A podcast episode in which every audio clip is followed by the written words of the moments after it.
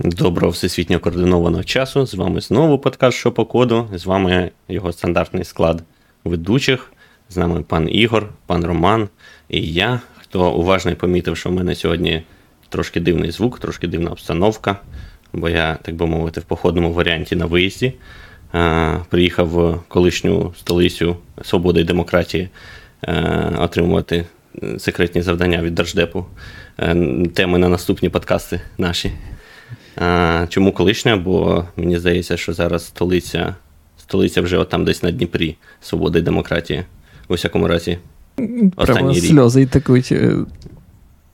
Ну, так і є, ну правда. Ще скаже, лідер свободного світу. Я думаю, на даний момент теж так і є. Якщо помітили, ми також працюємо над покращенням метрик нашого подкасту через це в пана Ігоря там Да, бачите, Степан Андрійович коротше, висить. портрет Степана Андрійовича. Угу. Висить Степан Андрійович, щоб Кацапам було одразу зрозуміло, що що їм не не за адресою. А а говорити сьогодні ми чомусь вирішили про. Знову про мікросервіси? Ні, не про мікросервіси. А про Знову? мікросервіси проти чого? Скажи. Ну, ми, мені здається, коли от там чіпляли моноліт і не моноліт, е, і е, репа, не монорепа, ми тоді якось і в мікросервіси трошки скачувалися. Та ні, то було про код. Тут окремо. Тут ну, про архітектуру. Тоді, пан Роман, розказуй, який який план на сьогодні? А, План такий, що пан Руслан. О, ні, пан Ігор знайшов дві статті, а, що спонукало нас шукати тему да, і поговорити про мікросервісну архітектуру. Я думаю, як всі дуже люблять або не люблять. І ми а, вирішили. А ви любите, хлопці, мікросервісну архітектуру? Так, тут най, най, найважливіше, мабуть, розібратися, що саме це означає, і що що, що мікро означає в назві. Я я, я думаю, що розберемось ми, ну, типу, знаєш, згодом. Давай так скажи: ти любиш мікросервісну архітектуру, чи ти прихильник не мікросервісної архітектури? Прихильник сервісної архітектури. Сервісної архітектури. Пане Руслан, а ви як?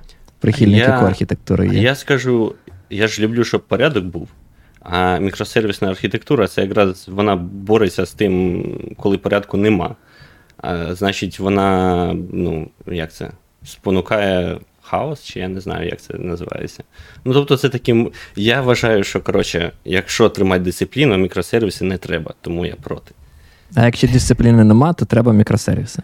Да, якщо порядку нема, треба, треба мікросервіси. Цікава думка. Пане Ігор, я, до речі, не знаю, де ти ці статті знайшов. Вона що одна, що інша, дуже веселі. Е, кожна по-своєму. Зараз можемо скинути. Я там додавав а, в анонс, але можемо повторно ще скинути їх в чат. Ти ти ж знаєш, я... Е, ти, ти сказав, де я знайшов, і одразу такий в rss рідері А як вони попали в мій rss рідер Це тема для окремого випуску. Окей, окей. Так, я зараз скопіюю, скину посилання. Їх там дві. 18 18 а, да, І кожна топить за свій підхід. У кожний такий цікавий стиль, як завжди. Я не знаю, автори, до речі, не підписалися, чи я не побачив, як їх звуть. А, Мені здалося, що вони, може, спеціально не підписувались, бо якось воно дуже цікаво написано, що одне, що інше. От. А, І в них такі дуже театрально протилежні погляди. Один топить за мікросервісну архітектуру, інший каже, що все, що ви робите, можна було б зробити без мікросервісів. От І про це ми сьогодні поговоримо. А з чого б я хотів почати? Я хотів би почати якось з мотивації. А, І ми будемо, мабуть, не просто ну, не по статтям будемо йти, а будемо просто згадувати статті а, і посилатися на те, що вони там, які вони аргументи наводили. Але я б хотів би почати з того, що яка сама проблема вирішується. І Мені було б цікаво вашу думку почути також, хлопці. А, Бо там у цій статті, в обох статтях підіймає, підіймається ця тема, от, і автори намагаються зрозуміти, чи вирішується проблема якась технічна, тобто там, чи проблема там, з масштабуванням, да, чи з простотою сервісу, чи швидкістю розробки, чи щось інше, чи проблема якась організаційна, як там робота організована в конкретній компанії, да, скільки там, як ви працюєте з, е, з іншими командами. От, І таке інше. От, Бо от, о, зараз це перша стаття, да? перша стаття, яку я лінк скинув, там у автора такий дуже простий підхід, і він каже, що мікросервіси, це мікросервісна архітектура це просто відповідь на технологічні проблеми. Причому не, не на там, якусь кількість їх, а саме на одну конкретну проблему. От. І проблема, яку він згадує, ви, якщо читали статтю, побачите, що він каже про масштабування. От. І він перший і останній приклад, який він наводить у своїй статті, він каже, що якщо ви от робите якусь програму, да, то у якийсь момент ви стикаєтеся з тим, що ви можете там купувати більш мощніший комп'ютер чи віртуальну машину, але у певний час просто вже або дуже дорого купувати, або неможливо купити більше. От, І у цей час вам необхідно масштабуватися горизонтально, тобто додаючи нові ноди чи машини. От, І у цей час вам потрібна мікросервісна архітектура. От, І цей аргумент, мені здається, дуже дивним. А, Якось він так все скатив. Коротше, якось це дуже наївно для мене звучить. Ну, Я тільки хотів сказати, що якось е, горизонтальне масштабування це одне, а мікросервісна архітектура це це трошки інше. І ти можеш горизонтально масштабуватись без мікросервісів. Ну так, ти там, е, по суті, ти просто будеш деплоїти додаткові інстанси свого сервісу, але він не обов'язково має бути мікро. Тому. Я я думаю, що типу, те, що вони казали, ну, що цей тип, можна його назвати типом. Ну, Він Мав не підписався, увазі... тому тип, да. Тип, тип. А, Він мав на увазі те, що чому проблема, якщо ви будете масштабувати горизонтальний звичайний сервіс або там моноліт, дай Боже. Проблема в тому, що для того, щоб запустити ваш моноліт або сервіс, вам потрібно більше ресурсів. Потенційно, да? бо бо він розрахований на те, що він там може більше якихось речей робити. Відповідно, потрібно більше ресурсів, можливо, для для деяких, якщо ми там мова розмова йде про http сервіси, можливо, для для деяких ресурсів вам потрібно більше там CPU або memory. От, А у випадку мікросервіса ви чітко знаєте цю грануляцію. І скільки вам ресурсів потрібно, тим самим ви можете, е, мені здається, економити на ресурсах. І, мабуть, це основний поінт. Бо якщо ви просто будете скейлити горизонтально моноліт, ви це можете робити, звісно, додавайте більше інстансів, все буде в порядку. Проблема буде визникати, коли ви будете за це платити, і розуміти, що хм, чомусь ви там не знаю, платите набагато більше, ніж вам потрібно, але інакше ніяк. Тобто масштабувати можна окремий компонент, який для тебе важливий. Да? Бо, скоріш за все, якщо ви там пишете якийсь. Який би не був буде проект, да, там є якийсь там інтерфейс для користувачів, цей API, скоріш за все, там не потребує якихось дуже великих ресурсів. Да, А, наприклад, якщо у вас, у вас там якась big data в бекенді, да, яка щось рахує, от ту частину і треба буде масштабувати, наприклад, додаючи ноди. І от якраз вона масштабується класно горизонтально. Um, так, я тут, мабуть, погоджуюсь. Єдине, що да, той пан так погано, мені здається, цей приклад провів, що да, там це звучало зовсім по-іншому. Ну, він, мені здається, трошки так е- надмірно спростив, бо мені насправді дуже подобається його початок, де він каже, що от там релігії, закони і норми були створені для вирішення е- соціальних проблем, а нові технології створені для вирішення технологічних проблем. Ну, але насправді інколи і те, і інше. І не тільки технологічні, але й соціальні чи організаційні проблеми, як ти сказав. Тому ну, мені здається, це трошки не можна так просто розділяти. А, бо знову таки, починати ми зазвичай все одно будемо не з мікросервісів, так, або там не з купи сервісів, а з якогось одного. І потім буде, мабуть, оцей момент, коли нам нам його масштабувати вертикально буде вже занадто дорого, і тоді треба буде його розділяти.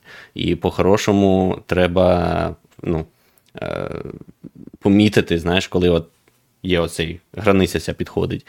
Або ж ти можеш з самого початку понаписувати мікросервісів, і так в тебе не буде проблем з е, платежем за там дуже потужні сервери, але в тебе буде повно організаційних проблем, тому що на кожний мікросервіс тобі треба наворити там метрики, логування, е, моніторинг е, і т.д., і т.д., і т.д., і плюс їх ще якось комунікувати між собою. І в тебе тоді просто затрати на інші йдуть. І якось треба координувати команди. І отут це вже переходить з технологічної проблеми в організаційну. Тому це завжди якийсь такий баланс, мені здається. Нас, до речі, в чаті питають, я зараз виведу на екран, як називається сервіс, який лежить між мікросервісами і монолітом. Є така назва? Хлопці, знаєте, як так назвати? Services. Це ми розуміємо за розміром? Oriented? SOA? Сервіс? Ну, сервіс Чи макросервіс. Ну, Мені здається, зазвичай зазвичай подають Service-Oriented Architecture якраз як щось таке між мікросервісами і монолітом. Думаю, про це ще порозмовляємо, да? План Романа був план це залишити на на останок.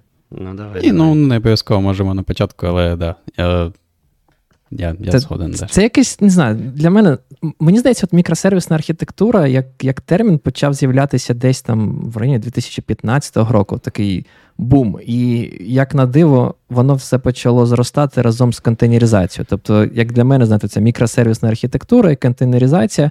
І ще Go, звісно, бо куди ж там контейнери без Go, це просто неможливо, як виявилось, ну, судячи з усього. От, е, І це ну, якось дивно. Я не можу зрозуміти, чому чому це от, ну, з'явились контейнери, зразу типу, можна робити мікросервіси. До речі, один із авторів якоїсь статей про це написав: що, типу, мікросервіси завжди йдуть разом з контейнерами. Мовляв, це от засіб зробити залежності, запакувати так інше. І це якесь дивно. Ну, типу, серйозно. Тобто, якщо в мене сервісна архітектура, то мені контейнери більше не потрібні, чи що? Ну, ну, ну типу, задача пакування залежності в якийсь такий юніт, який ви можете доставляти до різних е, оточень, вона є завжди, в незалежності, чи ви робите мікросервісну архітектуру, чи сервісну архітектуру, чи навіть моноліт. Це фігня. Ну, диви, мені здається, тут ще е, такий момент е, людського фактору з е, хайпом. Бо контейнери з'явилися, через це треба через них вирішити якусь цікаву проблему. Знаєш, як в Подерев'янську нас спочатку було все велике, потім було все мале. Бо якщо ти згадаєш, 15-17 роки всі поперли в контейнери, всі поперли в мікросервіси. Потім трошечки попустило, і з'являлись статті, що, типу, а може мікросервіси нам не треба, а ми ось тут е, переписали, там, зробили моноліт і так значно простіше. Ну, тобто воно трошки так назад відкатилося. Зараз от у нас, мабуть, десь, я сподіваюся, якийсь баланс. Але зараз у нас інше. Зараз у нас чат GPT, який прикручують. Скрізь всюди, де треба і де не треба. До того був блокчейн. Та ні, це ніхто просто... це не використовує. Ну, Хто прикручує чат GPT? Я тобі кажу, кожна компанія зараз е, чимось займається, от от просто вплюнь в будь-яку компанію. Навіть MacPo щось робить ще GPT. Хто такий MacPo? Ох, ти ж, ти, ти, ти ж одна з найбільших українських якби, продуктових компаній. Ви що? Clean My Mac, це, це, це, це, а, Clean My Mac, це, це, це, це, те, це та операційна система, що не Arch? Так, Це для тієї операційної системи, що не Arch, для неї треба чистілку. Як під Windows, знаєш, були теж такі.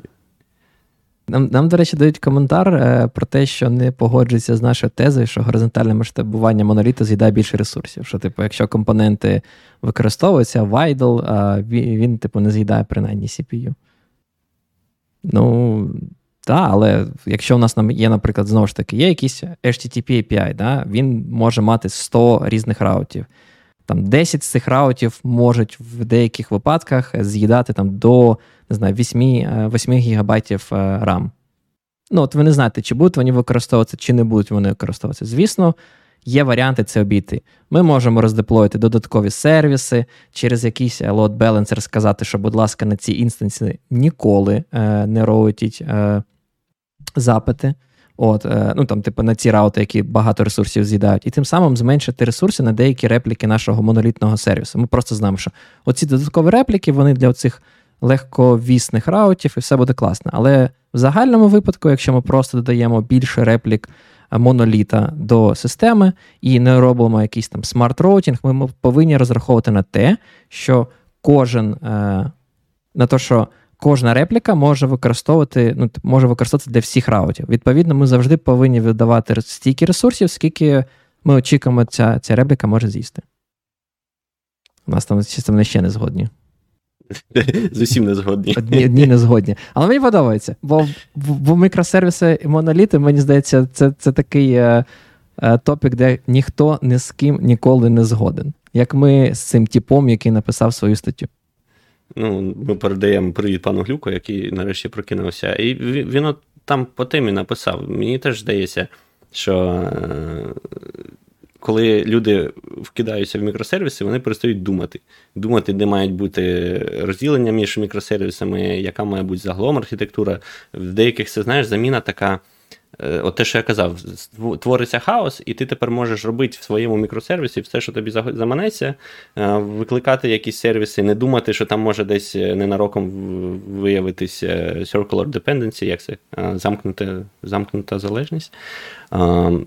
І загалом перехід на мікросервіси він не нівелює необхідності якоїсь загальної архітектури і ну, контролю, щоб як це все буде координуватись і е, разом працювати. А в компаніях, які до цього не готові, часто ну, це пропадає, зникає координація.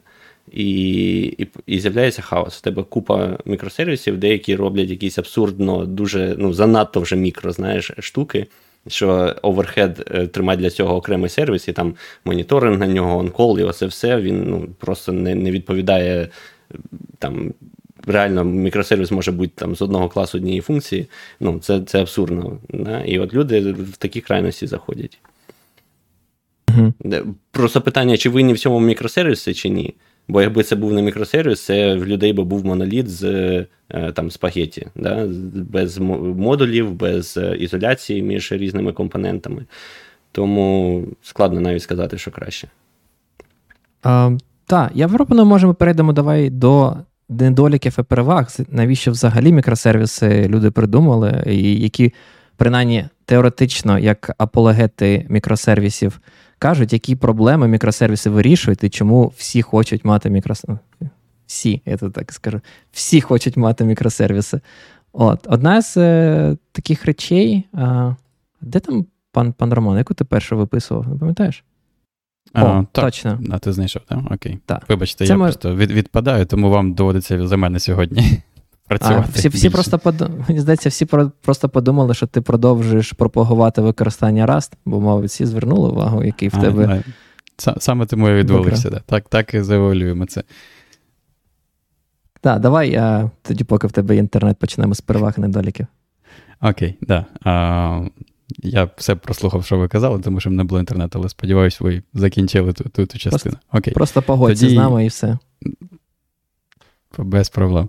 А, Так, тоді про переваги і недоліки. Да? Тобто ти почав про те, чому всім подобається, і мені також, до речі, дуже сподобався коментарі пана Глюка а, про оцю от мікро, да? і моноліт, такий, типу, в нього у моноліта, як у Сінглтона, коротше, така погана репутація. І ніби тобі все, цим все можуть це пред'явити, що ти якусь фігню робиш, якщо в тебе не так, як як зараз модно. От, І це дійсно дуже сумно. От, Але так чи інакше, да? в принципі, пан, який про технічні проблеми згадував, що що в цьому є? Дійсно, є певні переваги. Наприклад, ми вже сказали, що можна, коли в тебе окремі ці компоненти є, принаймні їх можна окремо масштабувати. Чи це можна робити горизонтально чи ні, залежить вже від того, що ви робите саме, але ін- інколи можна. От. Те ж саме можна сказати про те, що коли вони окремі, да, можна, наприклад, окремо їх оновлювати. Да, Не потрібно оновлювати все одразу, можна оновлювати окремо.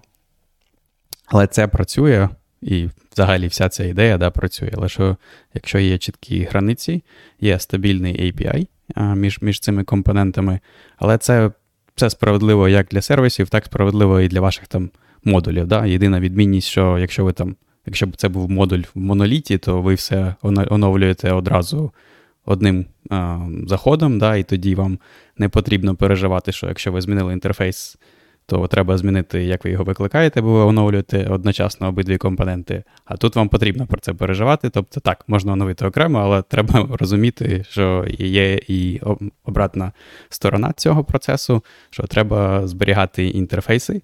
І змінювати лише імплементацію інтерфейси. Якщо змінювати, ну, слухай, то да, набагато тут, складніше. Тут цікавий момент, що в деякому сенсі да, питання в тому, що як ми ці інтерфейси віддаємо наружу. Тобто, умовно кажучи, якщо ви там чомусь, якщо у вас є якась там бібліотека або модуль, яка в принципі теж має мати якийсь там публічний інтерфейс, ви там, можливо, хочете його версіонувати, не ламати всіх тих користувачів, знову ж таки, а під користувачем тут можна е, підрозумувати багато різних інших компонентів. От, е, то Бібліотека це у вас бібліотека. Вона в мові програмування, ви з ним там лінкуєтесь, е, не знаю, або викликаєте, або імпортите динамічно. Це вже не важливо. Але суть, мені здається, основний момент в тому, що бібліотека у вас буде використ... виконуватись в тому ж самому процесі, що і ваш компонент, в той час, як якщо ви скажете, а тепер я хочу свою бібліотеку віддавати по HTTP, мовно кажучи, то це стає автоматично мікросервісом. Чисто технічно стає, да. І, в принципі, може, це і не так погано, в плані того, що як там пан Руслав, здається, починав, да, що ти можеш починати розробку своєї програми, якби ти просто робив а, нормальну розробку, да, де ти думаєш про інтерфейси, у тебе є якісь там е, ну, е, логічні модулі окремі, да, а потім у якийсь момент ти розумієш, ага, це, це типу мені потрібно не лише тут, а потрібно потенційно комусь ще. І тому я можу виділити це в певний момент в окремий сервіс, просто огорнувши там вже існуючий інтерфейс, да, в HTTP чи якийсь там RPC, в залежності від того, що ти хочеш з цим робити.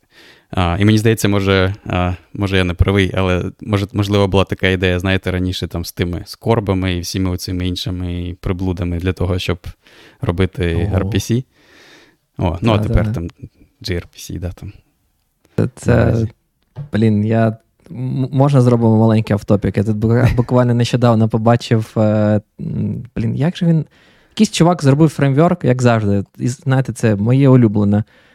Чувак зробив якийсь фреймворк, каже, це RPC фреймворк для Python. І каже: досі досі використовувати ці FastAPI. Я не знаю, ви чули чи ні, це асінхронний, як умовно асінхронний Flask зараз е, поширений. Каже, не треба використовувати gRPC. Каже, там, ну, типу, він навіть циф, там цифри, знаєте, це так люблять наводити, що о, там Fast API вміє там 5 тисяч реквестів на секунду, там gRPC вміє там 10 тисяч реквестів на секунду, а мій фреймворк вміє там аж 20. коротше. Він каже: в мене не якийсь там убогий gRPC із протобафами, в мене справжній православний або католічний, в залежності від вашої релігії, JSON фреймворк. От, І і це прямо мене досі, якщо чесно, мене просто досі дивує, що люди міряються такою штукою, як там скільки один процес може реквестів за секунду холостих зробити там 5 тисяч, 10 тисяч. Та я серйозно не бачив в реальному житті, щоб о, хтось писав сервіс, е, один процес якого може робити стільки реквестів на секунду. Там зазвичай, як тільки туди хтось приклав свою руку, написав бізнес-логіку, то це все просто секунди, бо ніхто в сучасному світі ну, не париться алгоритмізацією, ефективністю, пишуть, як, е, як рука ляже. А, Що? Так, там я бачу, пан пан Глюк вже нас повертає до теми і коментує з приводу того. Ми ми почали з переваг, але ми можемо одночасно спробувати і переваги, і недоліки. Да, Бо дійсно, коли намагаються це продати, да, всі ці статті, вони це видають, ніби все працює точно так само. да, І ніби оцей от бар'єр, те, що треба ходити через мережу кудись, да, або через цей RPC, ніби він дуже прозорий для тебе. І це там, до речі, з однієї статті да, посилаються на Fallacies of Distributed Systems. І мені здається, також це прикольна прикольна там стаття чи не стаття, не знаю, як її назвати. І дійсно це не так просто, да, бо це вже, як пан Глюк правильно каже, що той, дуже багато нюансів да, і з приводу як і швидко дії, так і з приводу того, а що може статися. Да, вже Якщо у вас там просто все в одному процесі, то виклик там або закінчується, да, або просто не не виконується взагалі. А тут там може бути проблема з мережою, чи він може, наприклад, виконатися на тій стороні, але ви про це не будете знати, да, і ви там спробуєте ще раз його зробити. А якщо ви там не ідемпатентний, то можливо будуть якісь проблеми, бо там, я не знаю, два рази ви щось там ну, будете намагатися гроші зняти, чи щось таке. От, І це все дійсно дуже проблематично. А, І дійсно стає набагато складніше, і, мабуть, я б я б це відносив так от до до тих от проблем, з якими не хочеться да, мати справу. Оці оці проблеми з там, транзакціями, які ви можете там чи в БД робити. Якщо у вас там вони в одному сервісі, це все набагато простіше зробити, чим, ніж якщо вони розділені, розподілені. До речі, коли казав про ці компоненти, інтерфейси, те, що тобі потрібно все це знаєш, окремо релізити, версіонувати, це мені здається не перевага. Це це, це навпаки недолік. Ну, Це складно стає. Е, Типу. Оверхед здоровий, так. Ні, так, Я це... маю я маю на увазі, що вам не потрібно обов'язково, знаєте, там, типу, координація. Там, Щоб там ми там, от на цьому тижні, усі вівторок, ми оновлюємо там весь наш великий продукт, в якому там 100 різних сервісів. Я маю на увазі, що вам не потрібно мати такий тоді а, якийсь календарний да, режим, де всі команди в один, в один час намагаються там оновити всі всі сервіси, які в них є. От, А кожна команда може робити це окремо.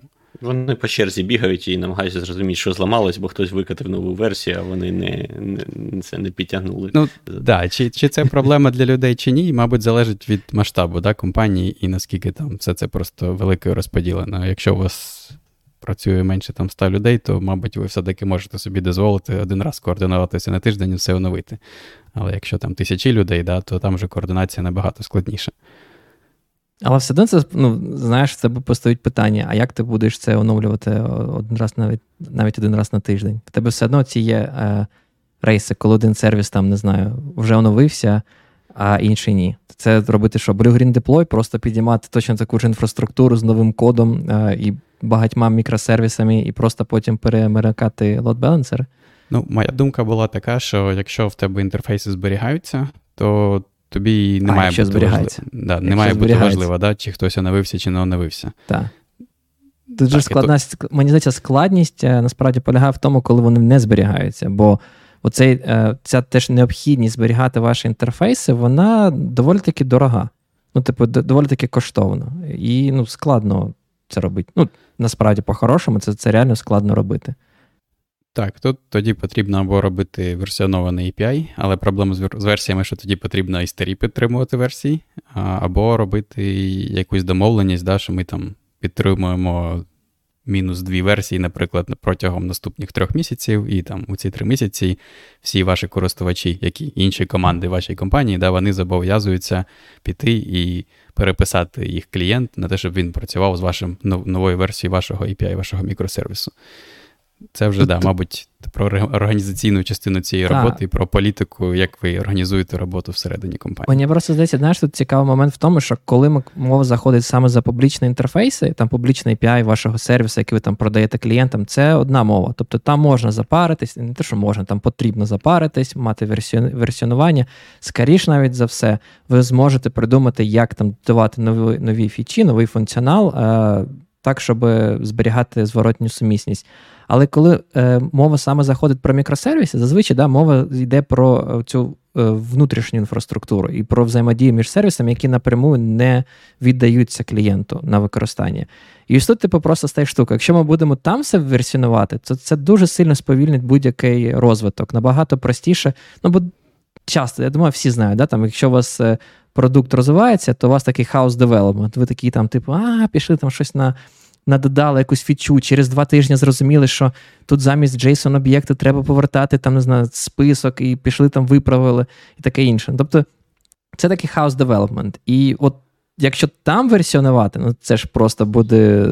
Ну, це не те, що складно може бути технічно, це просто додаткові. Е, Скажу так, додатковий час, який треба точно розуміти, що ваші команди розробників будуть витрачати на це і на цю підтримку.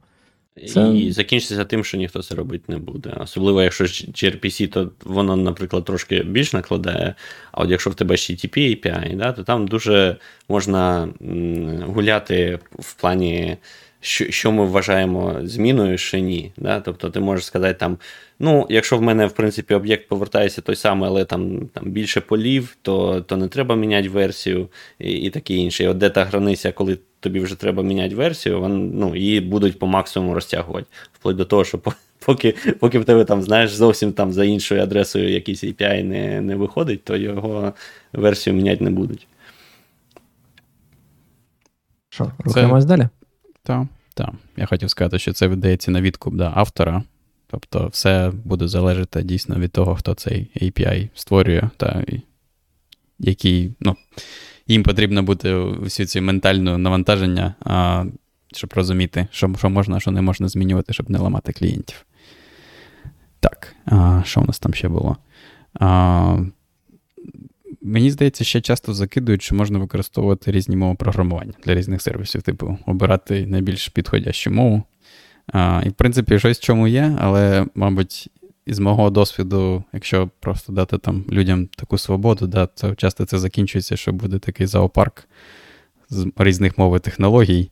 Треба і... все одно тримати, так, е, треба тримати якийсь е, ліміт. так, Тобто там зрозуміло, що Data Team там, мабуть, буде на Python писати, а хтось там більш системний буде на якому-небудь раці, решта там, не знаю, на Go, але тримати якось сет е, підтримуваних е, мов до мінімуму, особливо тому, що для кожної треба буде ще налаштовувати інфраструктуру, знов таки моніторинг і оце все. Ем, тому так. Але знов таки, це ж не лише для мікросервісів, так? Тобто мікро тут не обов'язково. Тут, е, Просто якщо ми розділяємо один якийсь моноліт хоча б на кілька сервісів, хай вони не мікро, хай вони теж будуть здоровими, е, і ти вже можеш е, розділятися на різні, ну, писатися на різних мовах. В тебе може бути там, не знаю, чат GPT, там на одній мові, решта твого засунку іншою мовою. До речі, я з мовами, мені здається, це якась дивна штука. Я я знаю, що типу, в теорії на папері це звучить дуже прикольно, а на практиці, а, мені здається, більшість компаній вони так чи інакше сформовані, більшість розробників сформовані навколо якоїсь однієї мови програмування. Частково, мені здається, бо історично склалось, бо ніхто не починає будувати мікросервіси ось так, всі починають з якогось там умовного моноліту, і потім починають там розносити на якісь окремі сервіси, як як там знаєте, паралельне розвитку продукту. Відповідно, все будується, і там 90%, мабуть, е, вашого коду там в якоїсь компанії це все одно буде код там на одній мові програмування. Здебільшого, я не кажу про великі компанії, мегакорпорації по типу. Не знаю, Фейсбуків. Від від культури залежить, бо там в Netflix та переважно там Java, а в Uber там зоопарк. Він Відомий тим, що в них там все підряд є. Про Uber не чув. Ну, до того, що типу, ті продукти, які я бачив, вони зазвичай йдуть все одно там якось навколо одного однієї мови. І відповідно, типу, у вас експертиза, вона будується в команді і в компанії навколо однієї мови. Буде дуже дивно, коли у вас там не знаю. Майже всі е, там не знаю, Java-розробники, які там гейтять е, умовно Go, і тут хтось приходить і каже, я тут сервіс написав на Go, чи, не дай Боже, на Haskell. Да, то... Краще не писати на Haskell, то нема кому буде потім підтримувати. Ну, Так, і це, типу, дуже сильно. Це, по-перше, це буде означати, що цей чувак, який це написав, він стає автоматично, як це, кій спів, е, співробітником компанії, да, Job Security, його не можна звільнити, що само по собі якось дуже-дуже дивно. І ніхто не буде хотіти. Ну, Тобто, що якщо ну, люди не хочуть там вивчати його, вони ну, їм не подобається, вони не хочуть цим займатися. І для них це там не знаю, довго, повільно. Так що, я, не знаю, я, я противник багатьох мов. А, якщо це думаю, знову ж таки. Це, так, знаєш, це, да, вибач, я перебитую. Це закидають зазвичай, коли кажуть, що якщо в тебе такі є маленькі да, окремі компоненти, то ти можеш, наприклад, взяти і переписати там з якогось Python на Go і там зробити, щоб там краще Звісно. була утилізація CPU, бо ти можеш Ні, ну, використовувати. Так, але це кажу, тут же цікавий момент, що тобі треба розуміти, навіщо це ти робиш. Щоб ти це робив не тому, що ну, тобі так прикольно. А щоб ти це робив, що там не знаю, там от там не знаю, на Python у нас повільно. Ми хочемо там цей мікросервіс переписати на Go, щоб там не знаю, більше менше ресурсів, е, більш швидка швидка дія, таке інше. Це зрозуміло, це виправдано, це можна зрозуміти, але просто так, типу. У нас мікросервіси. Пишіть, на якій мові вам душа забажає. Ну, як на мене, це це фігня. Я да, я Мабуть, погоджуюсь, але при цьому можна також сказати, що, мабуть, залежить від розміру компанії. Да? Тобто, якщо це одна команда, то дійсно я згоден, що, скоріш за все, у вас там якась одна експертиза у якійсь моїй програмуванні, ви її просто використовуєте. Але якщо це різні команди, да, взагалі, то там вже можуть бути зовсім по-різному. Це також дає свободу. От, е, Якщо це так, маленька або середня компанія, і от у вас, наприклад, там не знаю, всі пишуть на Go, але потім до вас приєднується там не одна людина, а прям ціла теж команда, не знаю, ви купили ще меншу компанію, щось таке, які всі пишуть там на скалі. І так, якщо у вас мандат на якусь одну мову, це якби проблема. А якщо у вас є свобода вибору, то ну хай собі далі пишуть на скалі, і кожен якби в своїй сфері, в своїй спеціалізації е, продовжує працювати. Я ну, хотів що? ще сказати, ще одна тут штука була, мені здається, цікава про переваги і недоліки. І трохи пан її в статті також згадував. І, чесно кажучи, так було дивно написано, що я двічі перечитав, так і не зрозумів, що він хотів цим сказати. Це про залежності між мікросервісами. І якщо там у вас є якась да, там, високорівнева транзакція, і у вас там приходить запит на ваш великий сервіс, і далі він проходить через декілька мікросервісів. От, І там мікросервіс А залежить від мікросервісу Б і робить до нього запит, щоб виконати той запит користувача великий. То що буде, якщо мікросервіс Б в даний момент часу недоступний? От, І тут, ну, типу, варіантів небагато. Да? Типу, можна або впасти взагалі, або можна сказати, якось намагатися зробити. Um, частково да, недоступно. Ну, як це? Українською, щоб е, частково рівень сервісу понизити, да, але загалом щось намагатися зробити розумне. Ну, наприклад, там, якщо нам необхідно а, YouTube там відобразити відео, да, там у нас не працює сервіс, який відповідає за там, сайнин користувачів, то можна хоча б відобразити просто відео, які показуються всім, да, і хоча б намагатися зробити так, щоб можна було відео дивитися, навіть якщо не можна там оновити вашу історію чи підвантажити там історію ваших підписок. От, в такому дусі. От, А пан проводить приклад набагато простіше, він там. Чомусь намагається розділити обробку веб-запитів і саме веб-сервері, веб як таковому. От, І він каже, що можна просто віддавати там, типу, а, якийсь там HTML з 500 з 500 запитом, і там, знаєте, як в Твіттері раніше був кит, який там втомився. Да. І я, чесно кажучи, не бачу, як це як це краще. А, да. Якщо воно Ні, це, не допомагає це краще... користувачу. Ні, це він каже про те, що ну дивіться, е, тепер у нас є мікросервіси, ви можете 500 віддавати. Це це все problem solved. Це, тобто, він, Я думаю, що він преподносить що це тепер вже не проблема. У випадку, коли у вас не було мікросервісів, там один сервіс, е, не було там знаєш, розбивки. Якщо цей сервіс впав, то якось користувач це вже побачить. А тут, знаєш, є оці типу депенденції, і тобі потрібно обробити більше випадків в своєму сервісі і повертати якісь помилки користувачу, якщо сервіси, від яких ти залежиш, теж впадли. І це, до речі, те, що мене бісить. І це ну, прям серйозно. До того, що Є таке, знаєте, люди упарюються в мікросервіси, починають е, сильно там розбивати на якісь компоненти, при тому, що вони можуть продовжити це запускати не знаю, на localhost і. Тобто сказати, це два моїх сервіси, вони постійно працюють разом. І от це типу, те, що мені ну, не подобається, бо в деякому сенсі ми додаємо більше проблем. Нам тепер потрібно слідкувати там за порядком старту, нам потрібно не знаю, якісь ретраї працювати, бо навіть якщо це localhost, все одно типу, можуть бути проблеми. Тобто, це це такий ряд речей, про які тепер потрібно думати.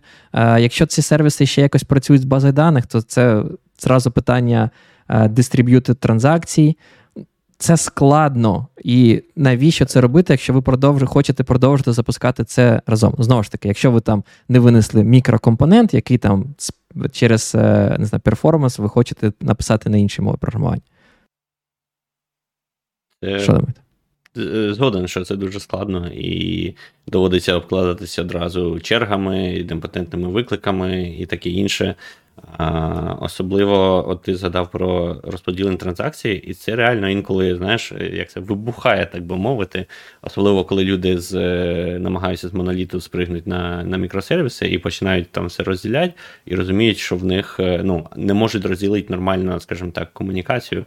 Тому що, ну, наприклад, типовий ем, типовий приклад, коли треба е, дані з багатьох баз даних. Е, наприклад, це авторизація. І е, постійно проблема така, що коли е, сервіс розділяється на мікросервіси або з самого початку так пишеться, ем, у нас, наприклад, інформація, ну там юзер хоче подивитись, не знаю, букінг готелю чи там якоїсь подорожі. В нього Е, інформація про юзера в одній базі даних і в одному сервісі, інформація там про компанію, з якою він асоційований в іншій, інформація про цей букінг там, чи поїздку, чи ще щось е, в третій. І якось це все треба або агрегувати в одному місці, або е, робити виклики е, в кожен з цих сервісів і перевірити е, ці circular dependencies, або там наворочувати щось в бекенді, типу, ну, часто це вирішує через Change Data Capture, коли там на кожну базу навішують якийсь слухач на write ahead log, і коли в базі даних там апдейтиться додається якийсь е, е, запис або змінюється, він публікується в чергу, і потім кожен слухає в ту чергу, кому треба знати про цю зміну. Але це одразу нагрузка одна прямо на повноцінну SRE команду, яка це все діло ну, цим займається, деплоїть і підтримує потім. Тому це не для маленьких компаній, я б сказав. І це саме цікаво, те, що ти це все зробив, всі ці складності, і мені здається, це саме питання: а чи потрібно воно було тобі? Ну, тобто, дуже часто, можливо, воно тобі ну, не потрібно якби на твоєму скилі. Якби в тебе був моноліт, то ти просто б зробив би там join і все. Так. До речі, ще один такий момент, да, це, мабуть, сервіс Discovery. А, Як знаходити там в сучасному кубернетісах є цей е, сервіс Mesh, який дозволяє часто там там що там, Istio, да, Envoy дозволяв там робити вам через localhost, а реально прокидувати трафік якийсь інший окремий под. Це, типу, дуже прикольно, дистриб'ютед в деякому сенсі, але це означає, що на кожний ваш мікросервіс тепер є додатковий контейнер, який там буде запускати процес, щось менеджити. Або ви робите якийсь там сервіс-локатор більш е, такий глобальний, централізований, не знаю, консоли, TCD, або що там зараз використовується. І у вас додається один компонент е, до вашої залежності. Якщо він впаде, то все просто теж е, зламається. Що якось так собі, якось так собі. Ну там треба воротити, ну вже вміють, да, там і Consul. І Consul, здається, просто зберігає в etcd, наскільки я пам'ятаю, да, etcd вміє робити блін, не Paxos, а як він. Raft, Raft, не міг згадати той протокол консенсусу. Але так, треба вже мати декілька нод, і вже все не так просто. Ну, типу, Тому, да, та писати системи, які працюють на одному комп'ютері, набагато простіше, ніж розподілені системи. Тому, якщо можна цього не робити, то краще не робити. Саме так. No. Це от як пан Ігор, пробач, що я тебе переб'ю, але я на тебе ж референс одразу зроблю. Ти в минулому там випуску казав, е, часто треба думати. От мені здається, це теж якраз той випадок, коли головне вчасно помітити, коли тобі. Необхідне ускладнення. Да? Тобто ми проговорили про всі проблеми з мікросервісами, наскільки це складніше. І, власне, проблема насправді лише тоді, якщо ви всю всю складність підписуєтесь на всю цю складність до того, як вона не не то, що необхідна, як це неізбіжна. Вибачте, як перекласти. Коротше, ви зрозуміли. Все. Мені мінус один, там, знаєш, зараз е, по чатіку там по, по це. Е, польється. Ну, але я подивлюсь словник, обіцяю. Головне, що всі зрозуміли. Там там інша стаття, яку ми е, не знаю, обговорювали чи ні, е, але на яку ми посилали з самого початку. Мені здається, там був цікавий момент з прикладом Амазону, де вони переходили на мікросервіси не просто тому, що хайп, а тому, що. Вони намагалися через організаційні е, структури е, розділити. Там, Умовно кажучи, у вас є дві команди, ви хочете, щоб ця команда е, володіла ось цими там функціями, ось ця команда ось цими функціями, і що саме через це вони почали там розбивати на окремі сервіси, бо це буде простіше, що ця команда володіє ось цим сервісом, ось ця команда володіє ось цим сервісом. І це, от, мені здається, прикольний приклад того, коли це може дійсно бути корисним. Бо ви розділяєте.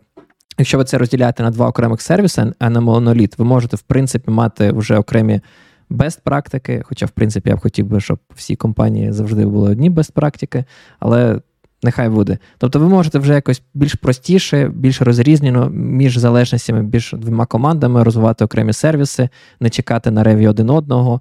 Це це може допомогти. Це типу прикольний приклад, коли ви можете хотіти е, розбивати монолітний сервіс. Тут мені здається, ну це не обов'язково. Це е, як один з авторів там пише, що а вам треба не мікросервіси, вам треба просто модулі. Якщо у вас є модулі, ти просто коудонер робиш відповідного модуля і все. В принципі, так. А якщо. Ну, да, ладно, можливо. Тобто, що мікросервіс. Блін, я хочу запитати, чи хто є хтось у нас в чаті, хто хоче захистити мікросервісів? Ми можемо вам вислати лінку. Ви прийдете до нас в ЕТР і розкажете, що ми не праві. Бо щось у нас не виходить захистити мікросервіси. Ну, це просто як це? Ми, здається, прийшли до того, що це зло, але інколи це необхідне зло. Ну, ну можливо. Так, що там ще ми хотіли б говорити? А, Можна просто, мабуть, повернутися до того, що взагалі робить сервіс мікро. І, мабуть, це це, найбільше да, це найбільше те, що важко зрозуміти, де ця границя, да, бо а, чи ми хочемо виносити от прямо кожну окрему там сутність API да, в окремий сервіс, там, як ми от згадували, там користувачів да, там, проти чогось іншого. Чи ми все ж таки хочемо розділяти речі тоді, коли по-іншому вже не можна. Ну, наприклад, а, якщо ми там пишемо, уявіть, якийсь Kubernetes, да, там у Kubernetes є декілька різних а, типів сервісів. Там один API-сервіс, який працює з користувачами, да, інший сервіс, який має бути запущений на кожній ноді в кластері, бо він просто. Той сервіс, який запускає да, ці контейнери, наприклад. І вони просто фізично працюють потенційно на різних машинах, да? і нам треба їх так чи інакше розділити, і тому що вони різні функції виконують, і тому що вони мають, мають бути запущені в різних місцях. От, І тому що, наприклад, оцей останній, да, він масштабується горизонтально, бо кожен раз, коли ви додаєте нову ноду в кластер, ви піднімаєте один такий сервіс, щоб він міг там створювати контейнери. Ну і потенційно там може бути більше. Да? І як мені це видається, що часто просто у вас а, є такі класи да, цих сервісів чи що. Наприклад, якщо це веб-сервіси, то зазвичай у вас є якийсь от API, який синхронно працює з користувачами. Далі є якась а, штука, яка вміє в фоні виконувати завдання асинхронно а, ну, бо, тому що вони там можуть займати да, там, хвилини чи скільки то, я не знаю, створювання там віртуальної машини нової, чи запуск нового контейнеру, чи щось ще. Потрібна якась там координація, піти в базі щось оновити, піти сказати на ноді запусти контейнер, піти там щось, якусь квоту пере, пере, той, пересчитати. От, щось типу такого. І є, можливо, оці от процеси, які там просто або лопатять дані в Data, або такі, от, як кубілет, да, там на, в Kubernetes, які виконують завдання вже на конкретній машині, де його тільки можна виконати. От, І є, наприклад, рівень, який працює там з базою даних, база даних окремо. От, І я не знаю, мені здається, такі хоч чотири чотири так, такого роду класи, вони часто зустрічаються. І це такий, я б сказав би, ну те, що природній спосіб розподілити ці речі, але так чи інакше, просто, мабуть, по-іншому не вийде а, скомпонувати їх. От, А все, що далі, це мені видається вже на той, на відсуд того, хто проєктує, чи хочуть вони ці логічні сутності виносити чи ні. Ну і це ще той випадок, коли це окей мати виключення з правил. Тобто ви можете собі якісь гайдлайни намалювати, що ось ось ми там б'ємо по, по мікросервісам ось так. Але цілком ймовірно, що інколи може траплятись випадок, коли воно в ту схему, яку ви собі намалювали, не вписується. І якщо це там окремий випадок, ну інколи ок його таким і зробить. Може, воно не так красиво буде, але ну що вже робити? Буває. У мене інше питання: чим відрізняється моноліт? О, моноліт. Перепрошую, побачив коментар в чаті. Мікросервіс від сервіс-орієнтед архітектури. Чим ці дві архітектури концептуально і кардинально відрізняються?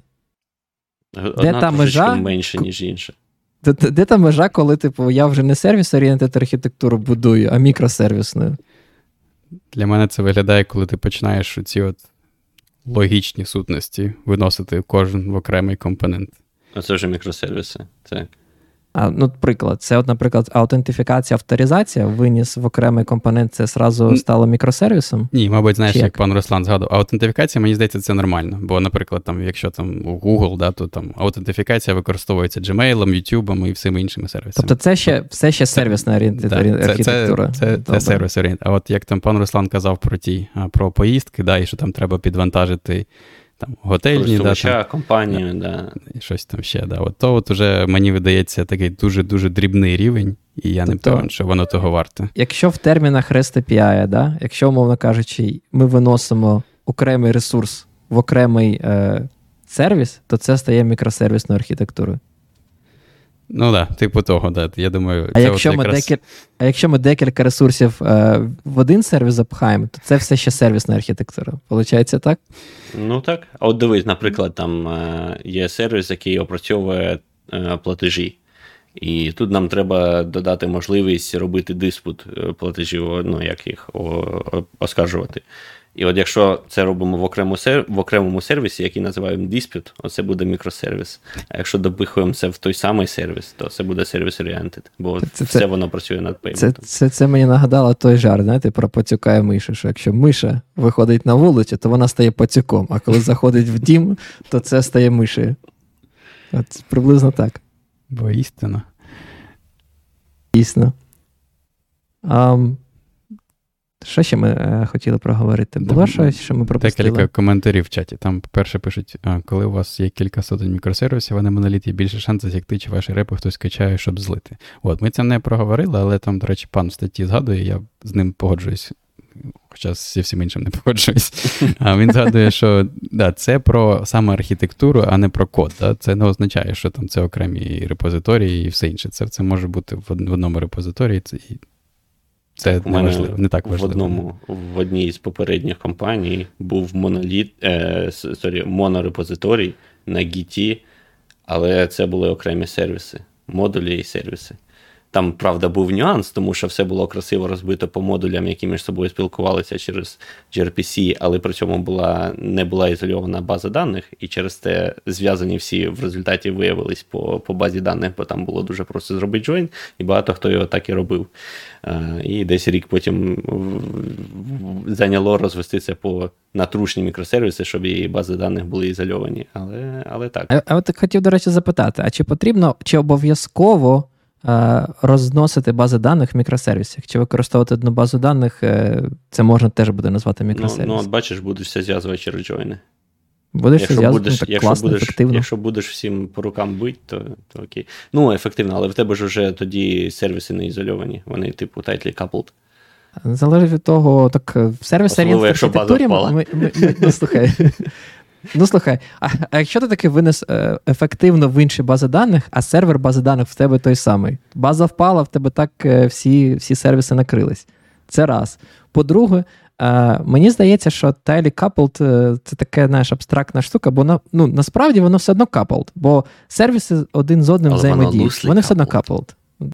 Лузлік через API, який не можна змінювати, да, який все одно версіонується. Так.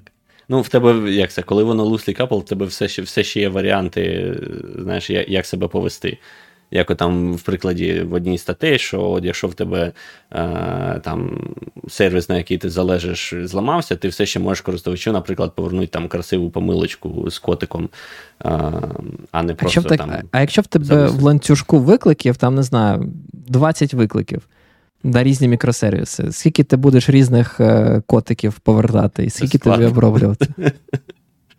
Це, до речі, хороша ідея. Е, це ну, просто, агрегувати кількість захилених сервісів здається, це... і, і котиків додавати. В залежності від кількості. Щоб було одразу зрозуміло, знаєш, цей мемчик, там, де типу, ми все ми все уронили, чи як там, і кількість котиків залежить від кількості впавших сервісів. Щоб і, одразу і всі... було. Це дашборда одразу буде, диви, два в одному. І, і всіх, коротше, ланцюгом їх типу, поєднати, щоб всі розуміли, що ці всі коротше, котики вони поєднані один з одним. Так, так. Слухай, ну просто це ж б'є дуже сильно по перформансу. Якщо типу, на кожний чих ходити в інший мікросервіс за ресурсом, який скоріш за все, в принципі, є тупою проекцією з бази даних, можливо, навіть ключі там, не знаю, називаються один в один тим же самим camel кейсом, то це ж просто такий перформанс ботлнек до якому сенсі. Це потрібно, по-перше, робити ретраї на http запити. По-друге, тобі потрібно, це буде latency jump такий, що ти спочатку шукаєш інший сервіс. Мабуть, навіть е, робиш DNS-запит, щоб зарезовувати його ім'я. а Той буде йти е, в базу даних. Ну, Це такі, коротше, джампи. І треба не просто ретраї, а ще й е, як це ну, предохранителі, як це перекласти правильно. Типу, щоб якщо сервіс не відповідає з помилкою, а взагалі не відповідає, ти ну, намагаєшся connection відкрити, да, теж треба якось і знайти баланс, скільки ми готові чекати, скільки не готові. Да, Це все складно. Це якось якось просто звучить, якщо чесно, що якщо так упаруватись саме мікросервісною архітектурою, то все стає супер повільно, все стає супер складно. І мені здається, інколи я б навіть би подумав, би, щоб е, сервіси могли там іноді, мабуть, ходити, не знаю, якісь там Наліво. спільну базу даних, там, можливо, щоб щоб зробити потім щось більш, не знаю, ефективне. щоб джойни можна було робити там не в Python, а в базі даних, де це буде швидше. Всі ж знають, що Python повільний. Ну, ви ж знаєте, як завжди, вирішується все тим кешуванням тут, асинхронними запитами там. А, Але так, да, дійсно стає все складніше. А потім в тебе кеш, е, закешовані об'єкти в різних сервісах е, йдуть, типу, ну, розсинхронізуються, і в ну, тебе, ти... типу, все працює неправильно. Це ж дві най, той, найскладніші проблеми. Да? Як, як назвати інвалід, зміну? інвалідувати кеш, да, і як назвати зміну. Все дійсно правда. Я, мабуть, наостанок хотів би останнє питання задати хлопці. Так а у вас взагалі мікросервіси як використовуються в компанії? Чи це NDA? Я, мені, якщо важко використовується. Важко сказати, що мікро, що ні. Тому я чому і хотів про це поговорити, що дуже важко провести таку межу. А, Але в цілому, я думаю, схоже на те, що те, що той пан про Amazon згадує, це, мабуть, такий більш організаційний да, mm-hmm. просто що є окремі сервіси, да, за які відповідають окремі команди. А, Але якщо компанія велика, да, вона може собі дозволити там мати і dev-команду, і sre команду на їх підтримку. Ну і в рамках одного сервісу, да, там, скоріш за все, цей сервіс має підсервіси в собі, тому, мабуть, використовується. Я просто хотів запитати: дивись, а чи є таке, що у вас є сервіс, який розроблюють і овнять декілька команд? Чи таких не На було? жаль, так. От моноліт, той моноліт, з якого перелазять на, на мікросервіси, от його овнять незрозуміло. Всі одразу і ніхто одночасно. Во-во-во. На мікросервісі чи, чи все ж таки на сервіс орієнтед архітектуру? Е, ну, скоріше на мікросервіси. Там там все це складно. Ну, У мене було, типу, такі дві компанії, де була якась історія з мікросервісами. В однієї це було все хорошо, але була монолітна база даних, з якої довго злазили, а в іншої все це моноліт, і вони там два роки намагаюся прилізти на мікросервіси, і все ніяк. Вони там, знаєш, кілька мікросервісів так бронькуванням відчепилися від моноліту, і і, і то не повністю ще. А а решта все складно. Бо коли моноліт, якби моноліт був модульний, проблем би не було. Так, так, так, а Якщо просто... моноліт написаний як говнокодом через спагетті код, то тоді. Так я ще питаю, типу, а чому ви вирішили, чому чому компанія вирішила перелізти на, з моноліта на мікросервіси? Мені здається, яка була мотивація? Оце от е, good question, тому що це мотивація була ще до того, як ну, як це. Я не чув цієї розмови, але в мене таке враження, що просто було багатько проблем через те, що моноліт фігово написаний, і вирішили, о, а ми це вирішимо, просто прилізши на, на мікросервіс. Ми, ми, ми просто да, от я боюсь, що навіть дуже часто буває мотивація, хтось такий прийшов, там, якийсь CTO каже: Я там на ютубчики подивився відос, кажуть, що мікросервіси це просто вирішення всіх проблем. І такі, давайте робити мікросервіси. Тут ще є такий момент. Е, У мене трошки experience, ну, якщо в середньому брати, мабуть, буде інакший, бо це долина, Кремнієва долина. Є от така чудова книжечка е, Americans at Work. Е, я її дуже часто останнім часом всім згадую і рекомендую. І там дуже добре описано е, культура загалом роботи і менеджмента в Штатах. Особливо це яскраво виражається в Кремнієвій долині, де головне не принести. Е, якийсь довгостроковий результат, або е, робити все добре. Головне показувати е, інновації, головне показувати діяльність. Відповідно, якщо ти прийшов в компанію, там моноліт, і ти кажеш, нам треба прийти на мікросервіс, ти, значить, продуктивний чувак. І пофіг, перейдеш ти на мікросервіси, не перейдеш. Ти можеш там заварити всю цю кашу а, через рік піти з компанії і все. Disruption, да, такий вніс. Якщо так, якщо тому... ти прийшов і не зробив один новий сервіс, то вважай, не працював. Так, да, ти маєш робити disruption якийсь. І ну, неважливо, наскільки це логічно, обґрунтовано, не обґрунтовано. А, тому є такий момент, і інколи завжди є ризик, що якісь такі великі зміни вони диктувалися не якимось е, там обґрунтованим об'єктивним знаєш, е, рішенням чи метриками, чи ще чимось, а от просто тим, що певному, певній людині на певній посаді потрібно було продемонструвати якусь е, діяльність. Ефективність. Ефективність. Скільки, так. скільки ти мікросервісів надизайнів? Раніше, да, там, раніше, як, щоб бути ефективним, е, кількість закритих тікетів в джирі, кількість зроблених комітів і замержених комітів. Рядків да, коду. Да, в коді, тут рядків коду, да, таке. Тепер ще, типу, скільки мікросервісів ти зробив? Там, і Один один зроблений мікросервіс, да, там, типу, дорівнює там, одразу не знаю, сотні комітів, да, і всі такі, треба робити мікросервіс. Ладно, що ми думаю, на цьому будемо закінчувати? То пан, пан, бачиш, пан Руслан, ти казав, що про що тут розмовляти? Туди-сюди вже годину про щось розмовляємо. Рівно було прям 59-59, от вже година. Так. так що. Ну, ми, як завжди, нам тільки дай про що-небудь по потеревеніті. Поляси потечити. Я трошечки розчарований, що ніхто е, з нас не захищав мікросервіси. Навіть в чаті таке враження, що плюс-мінус всі погоджуються з тим, що мікросервіси насправді не такі класні, як. їх Бачиш, продають. ми вже просто старі. Коротше, як просто починаєш думати, а, блін, тепер оце транзакції розподілені, коротше, помилки, ретраї, навіщо воно треба, коротше. Давайте зробимо простіше. Ти- ти От саме, знаєш, якщо чесно, розподілені транзакції, це для мене ну, найбільша біль, якщо так подумати. Я як собі уявлю, ну. Блін, да ну нафіг. Ну ні. Я краще куплю більш дорогу, е, не знаю, віртуальну машину на Амазоні, де все буде моноліт працювати, але не буду паритись з цими розподіленими транзакціями. От я на кінець байку про, про те, що старі, е, Рома згадав, а в мене щось знову таки останнім часом щось багато речей нагадують про кризу знаєш, середнього віку, чи, чи що це як. У мене знайома недавно пішла на Доу подкаст. Рекомендую послухайте. е, Настя туди пішла, і там вони поговорили цікаво. Це просто людина, з якою ми там організовували конференцію разом, все. Ну, якось там вона теж безпекою займається, це все. А тут вона пішла на подкаст, і цей випуск чомусь починається. Ну, назва його починається Пенсії не потрібні. І я на цьому моменті щось таке думаю, блін. Про що вони там розмовляють, і і чому про пенсії мова йде взагалі, і якось сумно, коротше, що ти вже про це думаєш. Е, Це питання до мене, я в чаті був, sorry.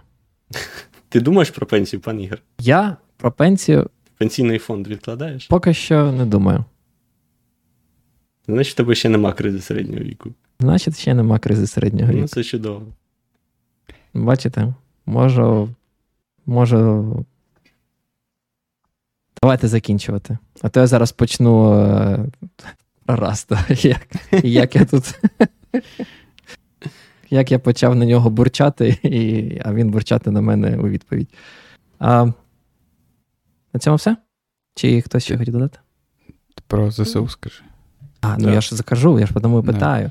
Да, тому дякую всім, хто був з нами. Навіть послухав цей наш трендьош, як нам написали в чаті, із пустого в порожнього. Погоджуємось. Таке буває часто в ІТ на, на рахунок багатьох тем, а, так що треба звикати. А, якщо ми не праві, приходьте до нас в гості. Залюбки вас е, приймемо, послухаємо вашу точку зору, якщо ви не погоджуєтесь з нами десь. Не забувайте підтримувати ЗСУ, донатьте на всі перевірених фондів, знаходьте своїх друзів-волонтерів, допомагайте їм. Це дуже важливо. Наші бійці під Бахмутом, під Бахмутом, перепрошую, зараз роблять неймовірне, е, захищають наше ваш з вами життя і нашу країну, і роблять все можливе, щоб всі такі, як ми, могли е, як це думати про пенсію і не переживати, що Україна зникне з карти світу. А на цьому все. Дякую, що були з нами. Підписуйтесь на нас, підписуйтесь на наш е, телеграм-канал, на інших подкаст-платформах. І до нових зустрічей. Бувайте! Па-па.